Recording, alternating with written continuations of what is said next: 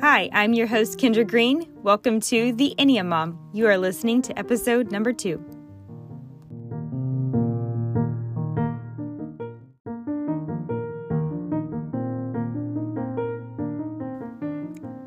This is the place where motherhood and the Enneagram collide.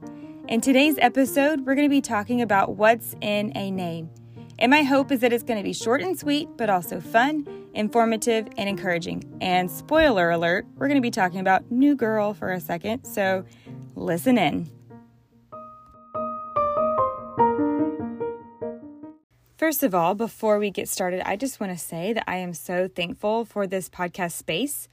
Um, I think I would have had a little bit of a more challenging time doing this if it were a video because uh, it's Friday and I just dropped all my kids off at school and I am looking a little ratchet. All right. My hair is a little bit crazy. There's no makeup on. So I'm glad that you can't see me right now. Okay. But, you know, my kids started back at school this week, like I'm sure many of yours did. Maybe you um, did the at home virtual learning option, or maybe you sent your kids to school this week. And I just want to say I have been praying for all of my mom friends. I know that this week was challenging um, no matter what option you chose. So let's get talking about naming things. Naming things is so important. I've always been interested in actual names. I learned at an early age that my maiden name, Keating, uh, was an Irish name. I thought that was super cool because that's some history there. And then I learned that my name, Kendra, meant full of wisdom. So I felt super smart as a young kid because I was like, well, my name means that I'm wise. Um, but you know, naming is so important because not only call something or someone as they are, but also what it has the potential to be. Uh, you know, when Jared and I started out having children at our very young age, oh my gosh, our world turned upside down. Um, of all the decision we had to make, we had to decide on a baby name, right? Like so hard out of all the 50 million names out there. Somehow we figured out that since Jared's name starts with a J, my name starts with a K, that we could name all of our babies with L names. So we finally decided on the name Layla. And I'm not even sure I fully knew the name of the meaning of her name when we named her, but I later found out that Layla means born at night or dark beauty, and that the name Anne means gracious or merciful. So if you know anything about our journey um, starting off in parenting, we didn't make the best decisions. And so something that was born at night, something that was born from darkness, uh, God, in His great mercy, was so gracious to us and uh, redeemed us. So I just loved that when I found that out. It was like God just knew all along what her name should be.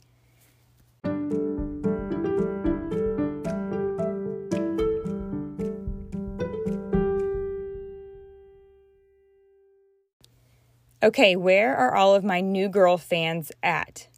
If you have not seen New Girl, you can go find it on Netflix or Hulu. Promise me you'll go watch it. I have watched I watched all of the seasons in real time and then we just recently went back and started them all the way over and I completely forgot, not completely. I forgot how ridiculously funny it is. I was crying because I was laughing so hard the other night. But they have a name dilemma, a name issue in New Girl. If you remember, they had a problem with the name Winston. So, originally, the guys in the show made a rule that there could not be two Winstons. So, Winston Bishop got to keep the name, and then Winston Schmidt had to go by his last name. But we didn't find that out until later. We just knew the whole name whole time that his name was Schmidt. They eventually revealed this whole situation where they both had the first name. So later, in one of the later seasons, if you remember, the original Winston had a change of heart and realized how badly his friend needed his name back. Y'all, if they realize this in New Girl, why can't we realize this in real life? Maybe you need your name ba- name back. Maybe today is the day that you reclaim your name, okay? Today is your day. Okay, so here's the deal. Naming is so crucial to your growth and to your health. And when we leave things unnamed, when we try to sweep it under the rug or pretend like we don't have a problem, um, it can cause confusion and uncertainty. For example, if you are going through depression but you don't know that's what that is, you can get so confused So, when we name things, we can have them submit to the name of Jesus. We can declare that no name is greater than the name of Jesus. So, naming gives us a pathway. Maybe not an answer, but at least a direction. And I learned from my friend Emily P. Freeman from The Next Right Thing. I love listening to her podcast that we look for direction and we look for arrows instead of always looking for an answer. So the Enneagram's not a fix all tool. You're not going to figure out all the problems just by figuring out your Enneagram type, okay? It simply provides you a pathway should you choose to accept. Let's consider a disease or a cancer, some kind of medical illness, right? By knowing what it is, it can be treated. We may not have the answer, we may not have the cure, but it gives us a pathway to follow. It gives us a next step. Names give you insight and information. Naming gives you a direction to head. You have to know the name of a city before you head there. When you get in your car and you're headed in a direction, you have to put it in your, in your GPS if you don't know where you're going. If you hail a taxi cab, you have to tell the cab driver where you're going. So let's talk about um, naming our feelings. Naming your feelings can be really hard especially when you're um, types that are maybe feeling repressed. There are certain types of the Enneagram that have a harder time understanding their own feelings. So, what we can do is consider why you're feeling a certain way. Like actually sitting on your feeling and not moving from that moment until you say, I feel like this because, and not saying, I feel angry or I feel frustrated or I feel sad, but just saying, whatever this emotion is that I'm feeling, I feel like this because. So, it's kind of like working backwards on Tuesday, when I was taking Lainey to school, it was her first day of school, her first time going into school by herself because big sister Lana was now an intermediate. So uh, she looked so cute in her little JoJo Siwa bow, and she had a sparkly jacket on. She was all decked out, ready to go. So we were headed there, and I said, Lainey, how are you doing? And she said, uh, my tummy is excited. And if we think about why did she feel this way, she was going to school for the first day. We can probably conclude that she was nervous and had butterflies, but just didn't know how to say it. And I feel like that's a lot of us. We know how we feel. There's tension, or maybe we are excited about something, but we don't know why. We we need to figure out how to put language to that.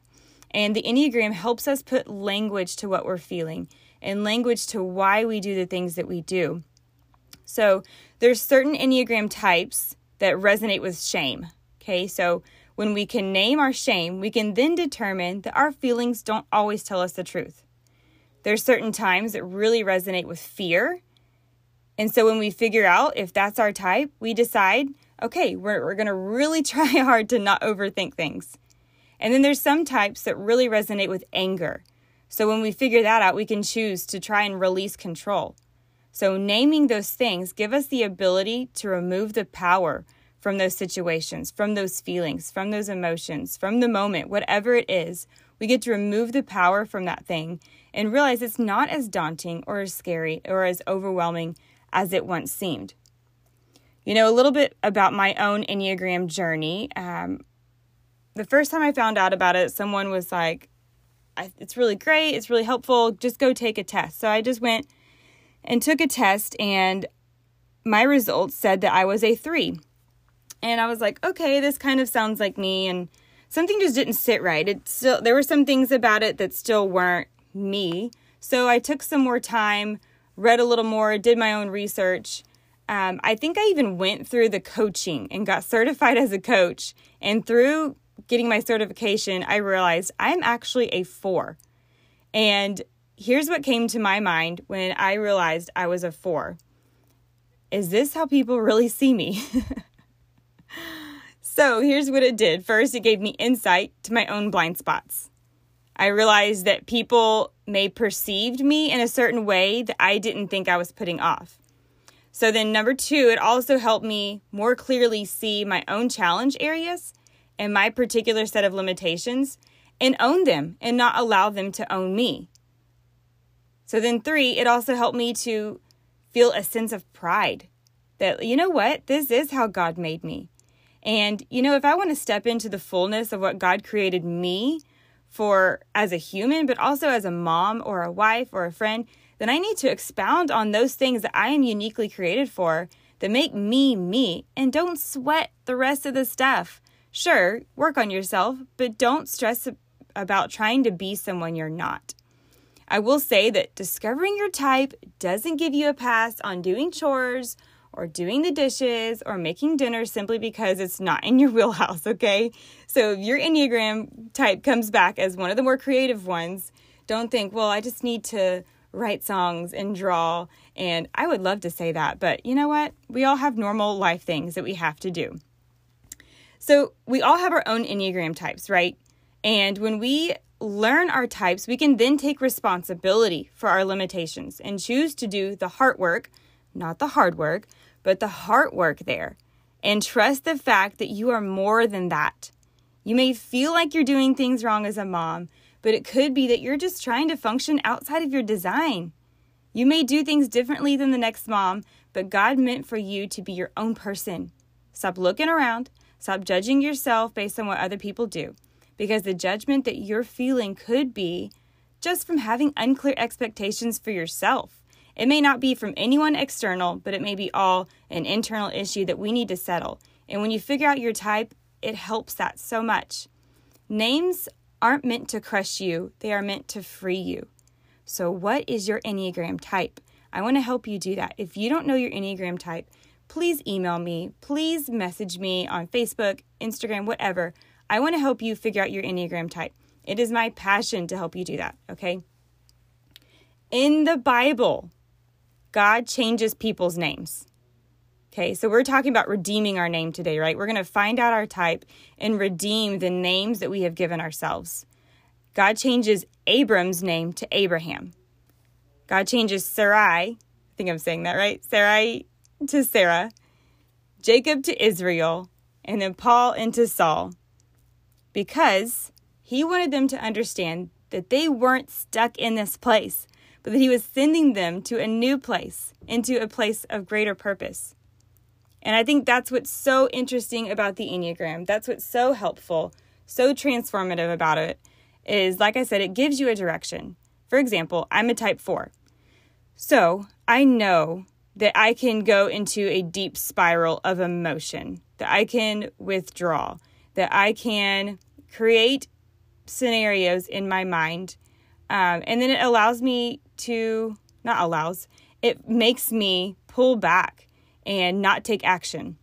I second guess myself. Um, I really get into my head. And so I know that because I'm a type 4, I have access to the type 1. That I can have the I have the capability and I can get to be more principled and more disciplined. And so, when I know my natural tendency is to withdraw and process internally, I can instead lean towards that type 1 in my health, and it helps me to take action. It helps me to process my feelings. It helps me to work through things externally and not just internally. I want to take some time over our next um, few episodes and talk about the different stances um, the different types and where they go in stress and health. It's going to take a while to get through all of that, but it's going to be a lot of fun. And I want to help you see the warning signs that come with each type. Each type has its own set of warning signs um, and help you understand oh, don't want to go there. I want to go in the direction of health.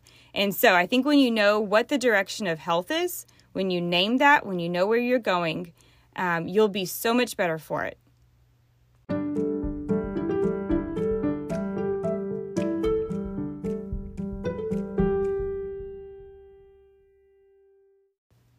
I hope today has helped you understand the importance of why you need to find your Enneagram type, why you need to name what your personality is. And before we move on to the next episodes, I would love to get feedback from you and know what it is you want to know about the Enneagram, maybe as a mom, um, as a parent, maybe about your kids. Feel free to ask me anytime. I would love to be able to answer your questions. I don't want to get on here just to talk. I want my words to be useful and helpful um, for you. So please let me know if you have any questions.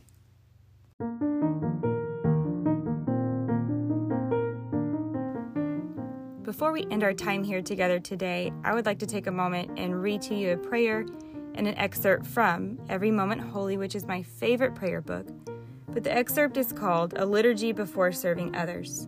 And I think it's so important because as moms, we get so caught up in serving our kids and serving others that sometimes we just forget who we're really serving. And we're really serving the Lord. So the scripture I want to offer you is from Philippians 2 5 through 8.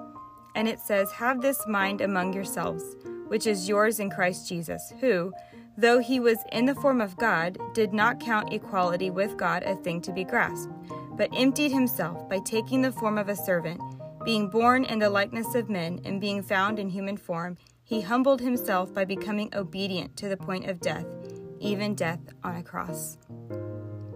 And here's the prayer O Christ, who made himself the servant of all, I would set my heart and affections among you, and upon you alone, for I can only serve others rightly when such service is undertaken from first to last as an act of devotion offered to you.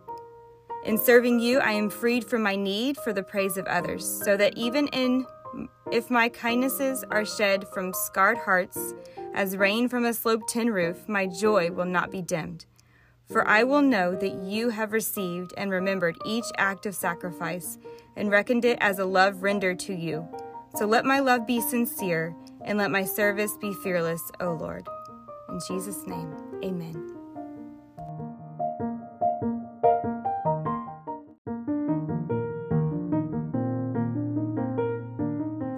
Thank you so much for sharing this space with me today. I'm already looking forward to our time together next week on the Enya Mom.